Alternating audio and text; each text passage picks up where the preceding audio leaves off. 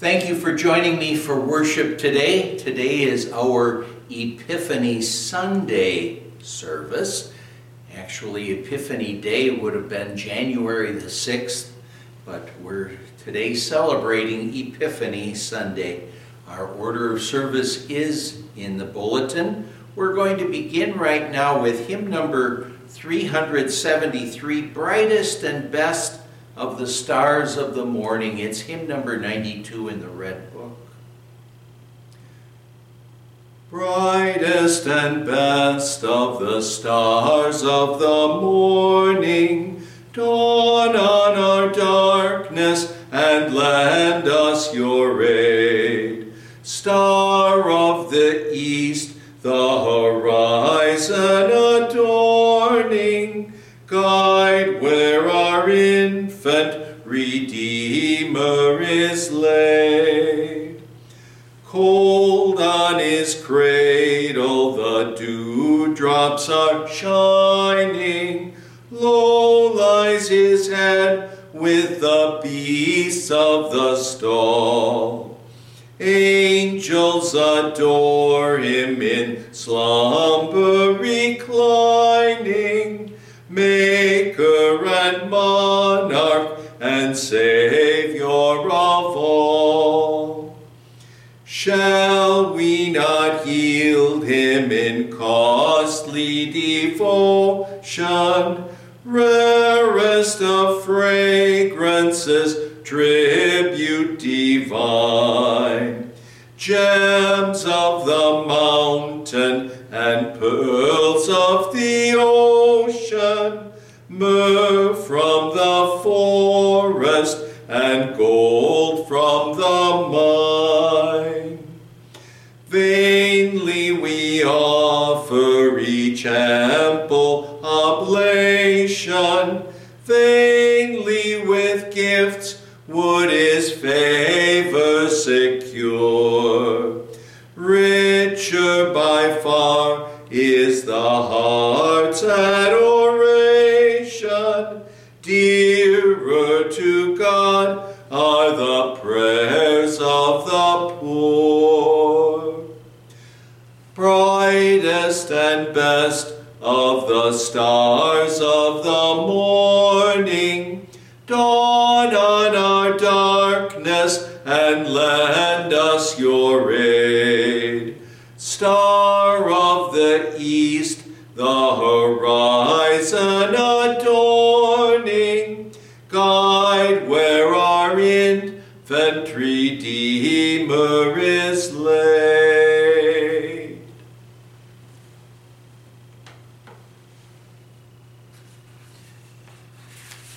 We worship in the name of the Father, and of the Son, and of the Holy Spirit. Amen. Beloved in the Lord, let us draw near with a true heart and confess our sins to God our Father, asking him in the name of our Lord Jesus Christ to grant us forgiveness.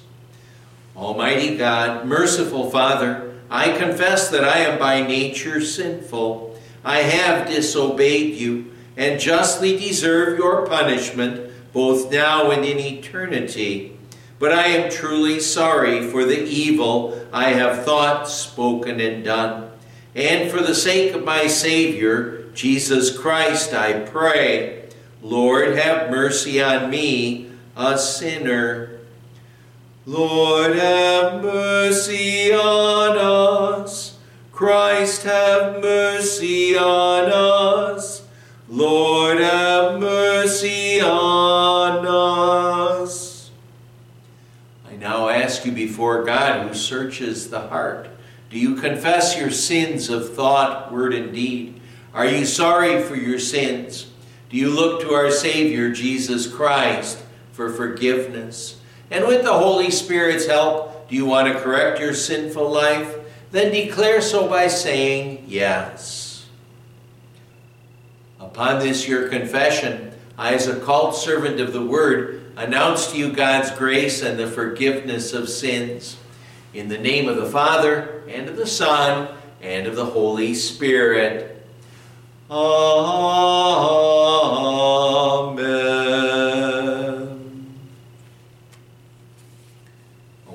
Testament reading for this Epiphany Sunday is from Isaiah chapter sixty, verses one to six.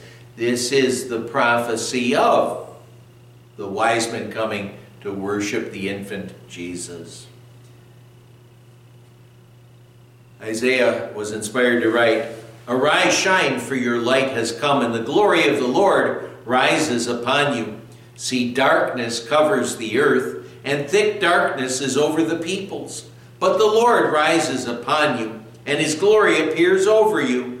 Nations will come to your light, and kings to the brightness of your dawn. Lift up your eyes and look about you. All assemble and come to you. Your sons come from afar, and your daughters are carried on the arm. Then you will look and be radiant. Your heart will throb and swell with joy. The wealth of the sea on the seas will be brought to you. To you the riches of the nations will come.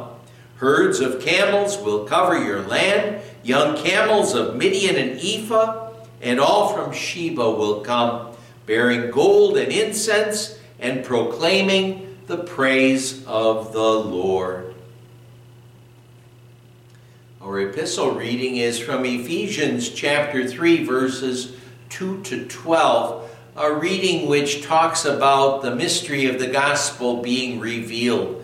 Oh, that light coming into the world that we think of as Jesus, or think of that star shining to reveal Jesus.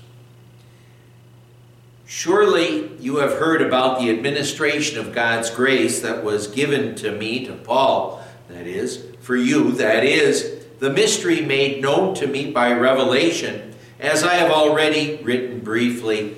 In reading this, then, you will be able to understand my insight into the mystery of Christ, which was not made known to men in other generations, as it has now been revealed by the Spirit to God's holy apostles and prophets. This mystery is that through the gospel, the Gentiles are heirs together with Israel, members together of one body, and sharers together in the promise in Christ Jesus. I became a servant of this gospel by the gift of God's grace given me through the working of his power. Although I am less than the least of all God's people, this grace was given me to preach to the Gentiles the unsearchable riches of Christ, and to make plain to everyone the administration of this mystery, which for ages past was kept hidden in God, who created all things. His intent was that now, through the church, the manifold wisdom of God should be made known to the rulers and authorities in the heavenly realms, according to his eternal purpose, which he accomplished in Christ Jesus our Lord. In him, and through faith in him, we may approach God with freedom and confidence." Alleluia, through faith, we too have seen his star in the east and have come to worship him. Alleluia. Alleluia, alleluia, alleluia. Our gospel reading is from Matthew chapter two, verses one to twelve, the account of the worship of the wise men. "After Jesus was born in Bethlehem in Judea during the time of King Herod, Magi from the east came to Jerusalem and asked, 'Where is the one who has been born King of the Jews? We saw his star in the east and have come to worship him.' When King Herod heard this, he was disturbed, and all Jerusalem with him. When he had called together all the people's chief priests and teachers of the law, he asked them where the Christ was to be born. 'In Bethlehem in Judea,' they replied, 'for this is what the prophet has written. But you, Bethlehem, in the land of Judah, are by no means least among the rulers of Judah, for out of you will come a ruler who will be the shepherd of my people Israel.' Then Herod called the Magi secretly and found out from them the exact time the star had appeared. He sent them to Bethlehem and said, "Go and make a careful search for the child. As soon as you find him, report to me, so that I too may go and worship him." After they had heard the king, they went on their way, and the star they had seen in the east went ahead of them until it stopped over the place where the child was. When they saw the star, they were overjoyed. On coming to the house, they saw the child with his mother Mary, and they bowed down and worshipped him. Then they opened their treasures and presented him with gifts of gold and of incense and of myrrh. And having been warned in a dream not to go back to Herod, they returned to their country by another route. Let's sing our next hymn, hymn number three forty-seven. It's hymn number eighty in the red book. Hymn number three forty-seven, Angels from the Realms of Glory. Angels from the realms of glory, wing your flight o'er all the earth. Once you heard creation's story, now proclaim Messiah's birth. Come and worship, come and worship, worship Christ, the newborn King. Shepherds in the fields abiding, watching o'er your flocks by night. God with us is now residing, yonder shines the infant light. Come and worship, come and worship, worship Christ, the newborn King. Magi, leave your contemplations, brighter visions beam afar. Seek the great desire of nations, you have seen the Savior's star. Come and worship, come and worship, worship Christ, the newborn King. Saints before the altar bending, watching long in hope and fear.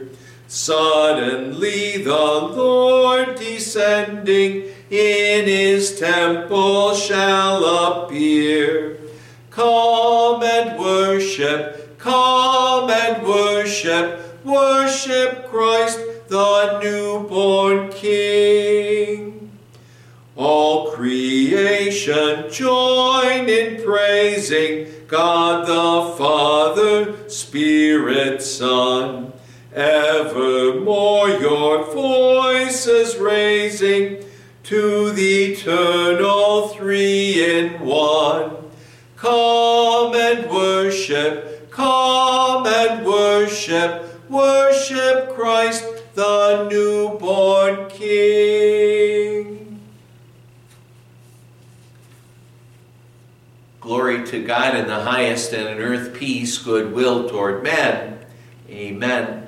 The Word of God we want to consider today is from the Old Testament book of Haggai, from the prophet Haggai, chapter two, verses three to nine, where Haggai was inspired to write, "Who of you is left who saw this house in its former glory? How does it look to you now? Does it not seem to you like nothing? But now be strong, O Zerubbabel, declares the Lord. Be strong, O Joshua, son of Jehozadak, the high priest. Be strong, all you people of the land, declares the Lord, and work, for I am with you, declares the Lord Almighty.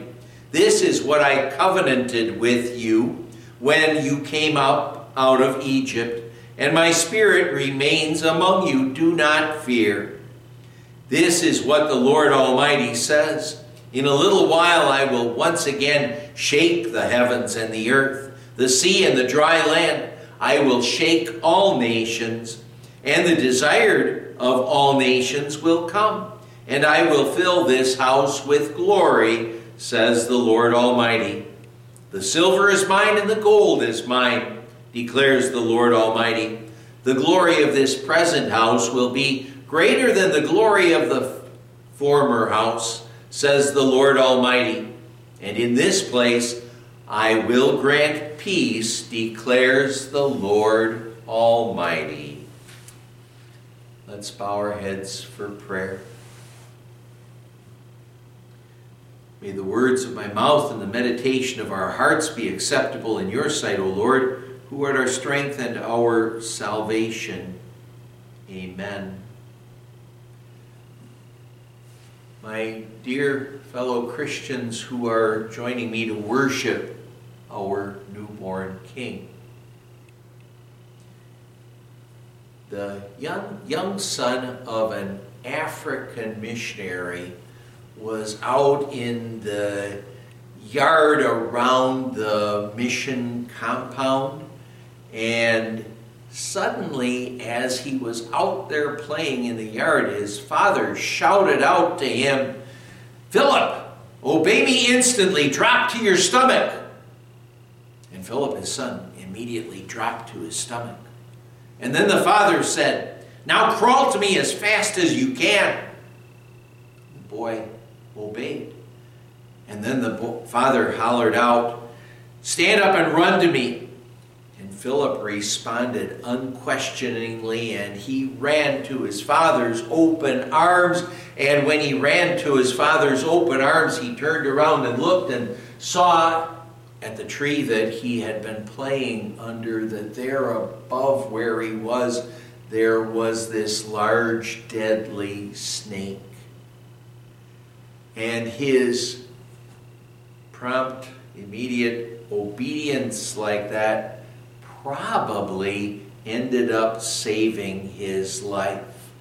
Had he hesitated and just say, "Well, why dad, why dad do you want me to do this?"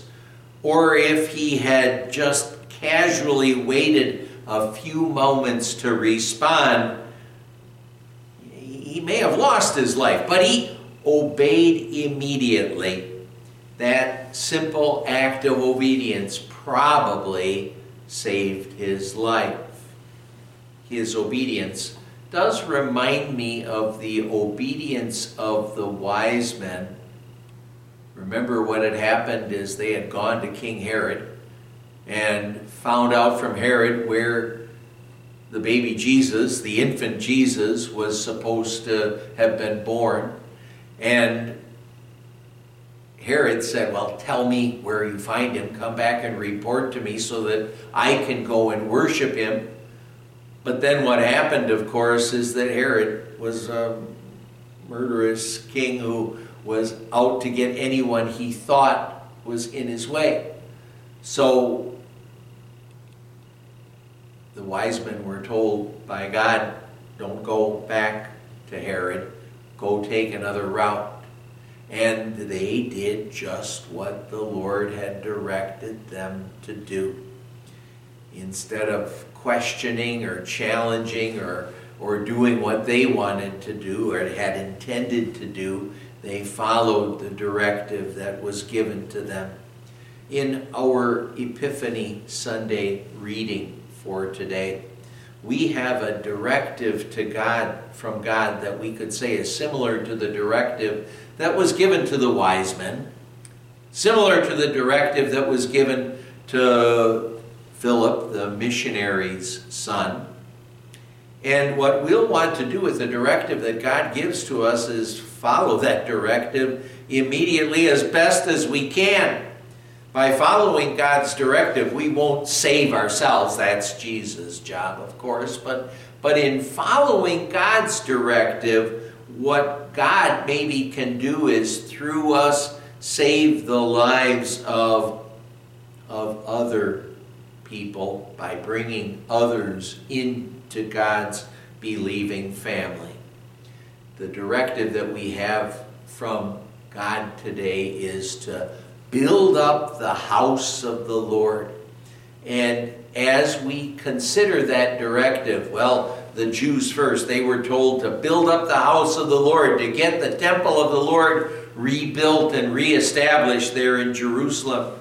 It's also a directive to us to preach the gospel, to preach God's word so that we can grow and so that the church of God can grow. But as we hear that directive, build up the house of the Lord, we can note man's reluctance to follow God's command. But then we see God's encouragement and God's promise to us who have been told to build up the house of the Lord. Toward the end of the Jews' seventy-year captivity in Babylon, what happened is that there was a King Cyrus of Persia who came on in and conquered Babylon. And then later after that, issued a, de- a decree that allowed the Jews who had been carried off into captivity, into exile in Babylon, it allowed them to return back to, to Israel, to the Promised Land.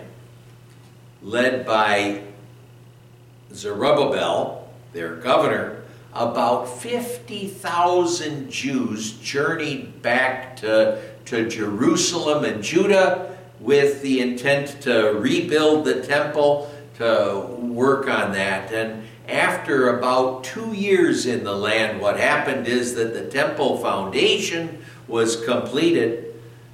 But then the project came to a halt as people got busy with their own things, busier with their own things, with building up and remodeling and, and elaborating on their own personal homes. And so for about fifteen years, almost nothing was done on the temple. And therefore the Lord sent the prophet Haggai to the Jews. And prior to our text, he had asked the people, is it a time for you yourselves to be living in paneled houses while this house remains a ruin? Obviously, those fifty thousand people who returned to the land of Palestine, obviously what they needed to do is put up homes and shelters for themselves. They would need to do that. But the point that Haggai was, make, Haggai was making here is that those people had paneled their homes. In other words, it's saying they didn't just build their homes, they were elaborating on them, going the extra mile to fix up their homes, while the house of the Lord, the temple, it remained in ruins, neglected, with unused materials just sitting there. Well, Haggai asked the Jews, who of you is left who saw this house in its former glory? How does it look to you now? Does it not seem to you like nothing? Some of the people, we don't know how many, but some of the people were probably Jews who had been carried off seventy years earlier into the Babylonian captivity, and then they came back to the land of Palestine. And because they had been there before the captivity began, they perhaps had recollections of what God's temple, Solomon's temple, looked like there in Jerusalem. Haggai was saying to them, you know how beautiful that temple was, and now look at the pile of ruins, the unused materials that are here for God's temple, and, and we're doing nothing about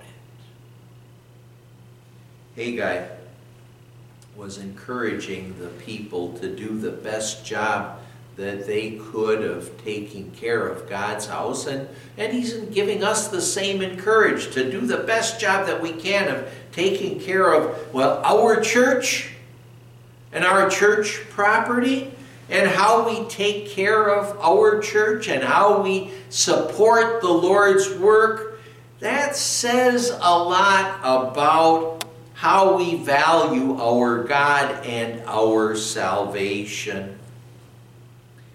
But as Haggai encourages us here to build up the house of the Lord, let's hear him especially urging us as we build up the church, not thinking especially or only of church buildings, but especially of using God's word to build up and strengthen ourselves and other believers in the faith, and, and using God's word also to reach out to those who don't yet know Jesus as the Savior.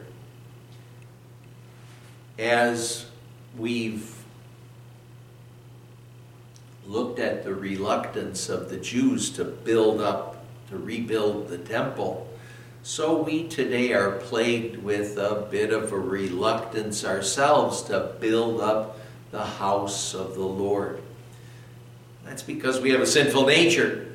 And our sinful nature, it doesn't want us to be using God's word so we'd be spiritually strong. So our sinful nature is telling us always that we have more important things to do than to be in the Word and in God's house and being built up and strengthened in our faith, using God's Word so that we're building up the house of the Lord, God's church, building up that spiritual temple that God has in us. Oh, perhaps one of the worst deceptions that our sinful nature can use against us to keep our to keep us out of involvement with God's word, or to keep our use of God's word at a minimum, is to convince us that, oh yeah, we'll get busy, we'll work as hard as we can to build up the house of the Lord after we have reached a certain goal with our families or our homes or our jobs, then we'll get more involved. But if that's the attitude that we have, that we have to get this one goal reached and then, there always will be more and new goals for us to go after. We'll never end up having time. Haggai's point here is that right now is the time for us to use God's word to strengthen ourselves and to reach, build up other believers and to reach those who don't yet know about the Savior. The fact of the matter is, is that if we don't use God's word right now to build up the house of the Lord, to be built up in our faith, we may never have the opportunity to really grow in our faith and to reach out with the gospel, to share the gospel with a, a dear friend or a relative who doesn't yet know about Jesus, who maybe would be lost eternally if we never did end up sharing the Savior with them.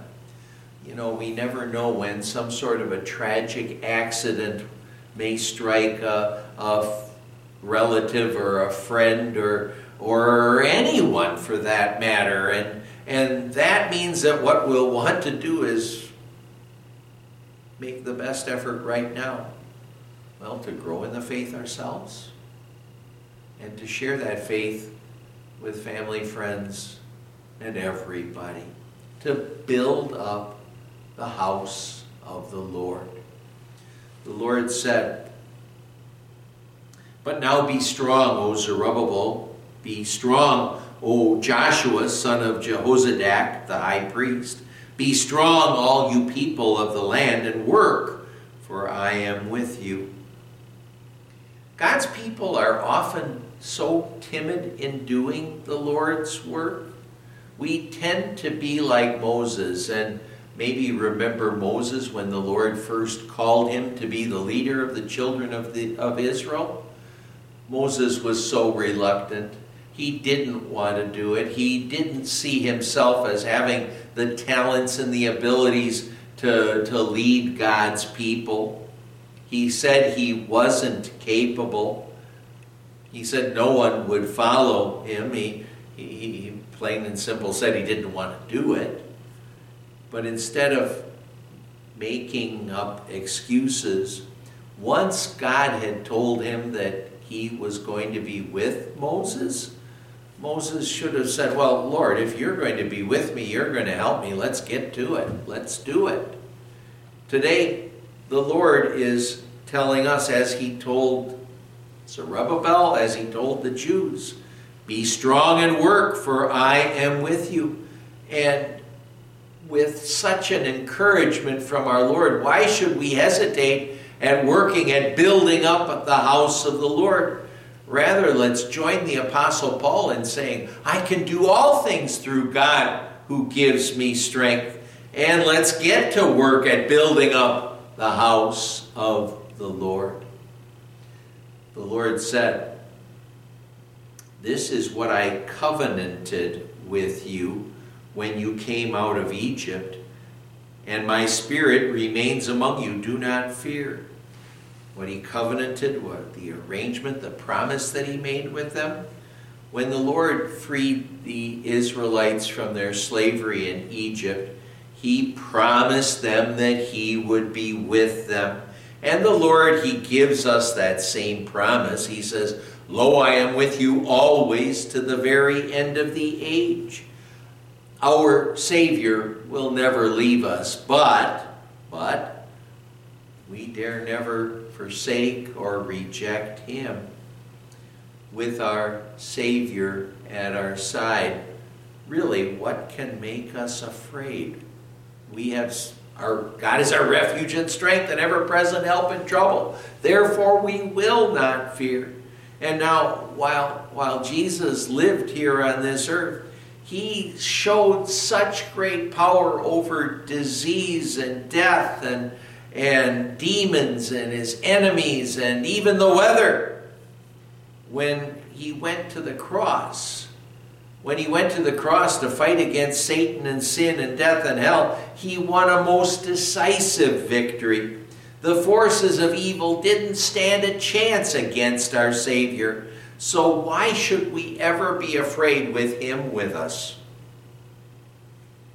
The Lord said, and my spirit remains among you.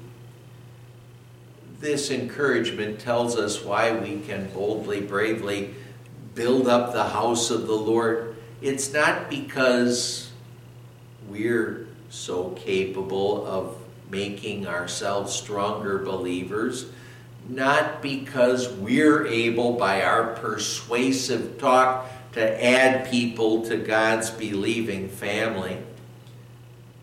But we can boldly and bravely build up the church, build up the house of the Lord, because the Holy Spirit is graciously working in our hearts through God's Word. He's graciously working, and with him and with him alone we can grow stronger in our faith. And because he's working in our hearts through the Word of God, through the gospel, that's why we can also share the gospel with those who don't know about Jesus, and the Holy Spirit can work in their hearts and add more souls to the church and build up the house of the Lord.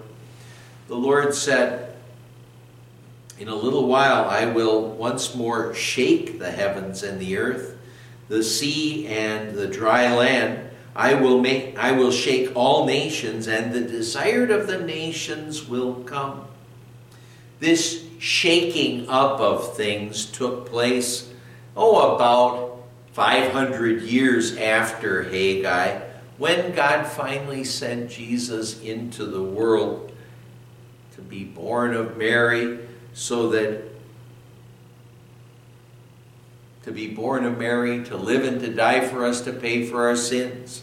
So we can say that Jesus is the desired of the nations that it talks about in that verse. Whether or not the nations realize it, Jesus is the desired of the nations. And what that means is that Oh, people don't recognize it, but ultimately Jesus is what people want. Ultimately. But their unbelief will never get them to see that. The Holy Spirit has to work first on their hearts to get them to see that Jesus is the desired of the nations. And now when he's called the desired of the nations, well, he's the one who breaks down that sin barrier which would separate us from God, so that instead of being afraid of God, we can know we're at peace with God and know that we can look at God and see him as our loving Heavenly Father.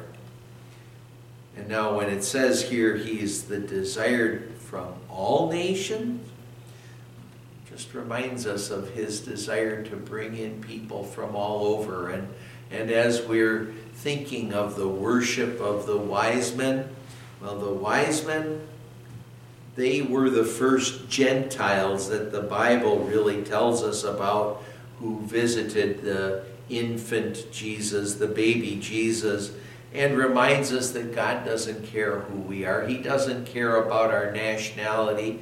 He doesn't care about that. He just wants us, and he wants all people to learn about Jesus and to be part of, of God's believing family.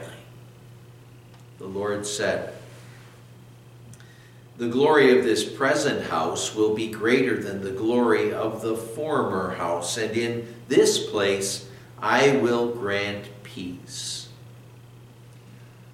Solomon's temple, with all of its silver and gold, it was a magnificent building, a magnificent structure.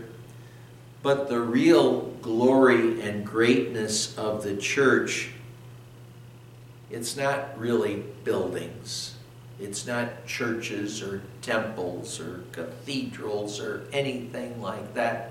The real glory and greatness of the church is when, by the grace of God, sinners are reached with the gospel, are reached with the gospel so that we're called from sin and unbelief and into God's believing family, into God's believing family, so that instead of being afraid of God, we know we're at peace with God. We're at peace with God and can look forward to eternal life in heaven because of God's forgiveness, because the blood of Jesus, God's Son, purifies us from all sin. Since that's the church's real glory, let's be like the wise men who followed God's directive to go back to their homeland by another route. Let's be like Philip, that missionary son, who when his father gave directions for to him to escape that deadly snake, he didn't question his father at all. He just obeyed. Let's likewise unquestioningly follow our Lord's directive to build up the house of the Lord.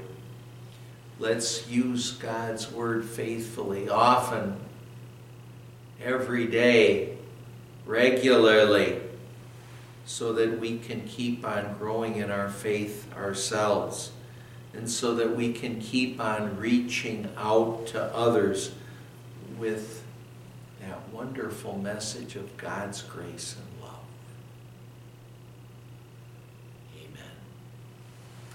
And the peace of God, which surpasses all understanding, shall keep our hearts and minds in Christ Jesus. Amen. Let's confess our faith with the Christmas Creed. I believe in God, the Father Almighty, who sent his Son to be my Savior. And I believe in Jesus Christ, his only Son, my Lord, who was conceived by the Holy Spirit, born of the Virgin Mary, announced by the angels, worshipped by the shepherds, adored by the wise men, who lived to suffer, die, and rise again, to free me from all sin, from death, and from the power of the devil. I believe in the Holy Spirit, who brought me to faith in my Savior, and by whose continuous work in my heart I rejoice in my salvation, show forth his praises, and will one day live and reign with him in all eternity. Amen. Let's pray. Dear Lord God, by the leading of a star, you once made known to the nations your one and only Son.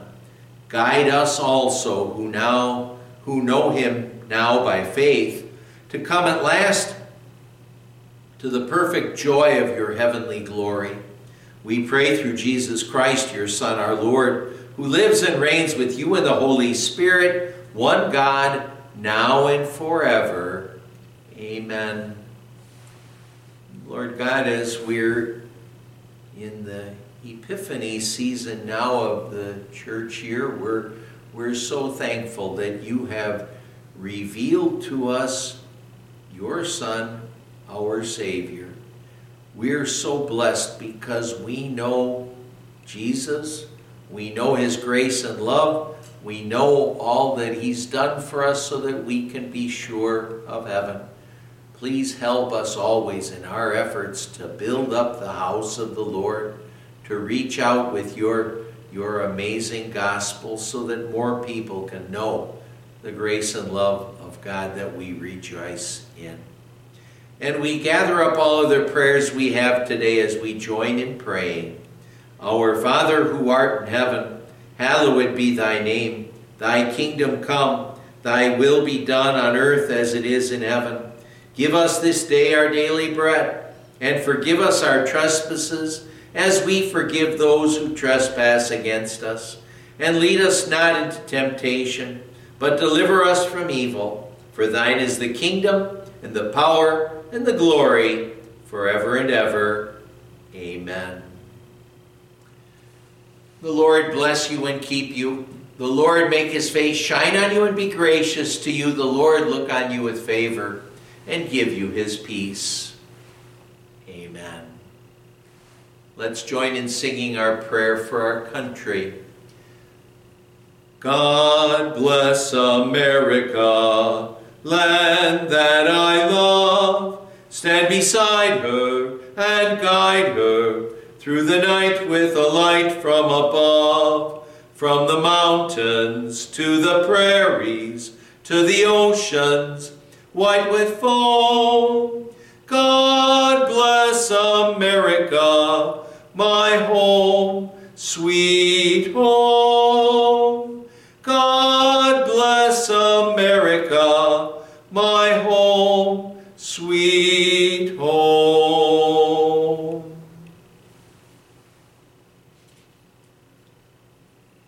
Again, I say thank you for joining me for worship today, for our Epiphany Sunday worship. Christmas of the Gentiles is what that's often also called. So we can say Merry Christmas again. Just a couple quick announcements. No birthdays or anniversaries in the congregation that I know of this week. And this afternoon, remember that there is a Christmas concert at Emmanuel by their senior choir and others that you're invited to at two p.m. On Thursday night, we do have our annual voters meeting. I think that's what I have for announcements right now. I don't know of any other issues in the congregation. Well, please, oh, especially keep someone like Diane Kennedy with her back, and Tony Alfaro, he's struggling a good bit, and someone like Paula in your prayers, dealing with her, her leg and heart issues as she is. Please keep them all in your prayers. Again, thank you for joining me today. The Lord bless and keep you always.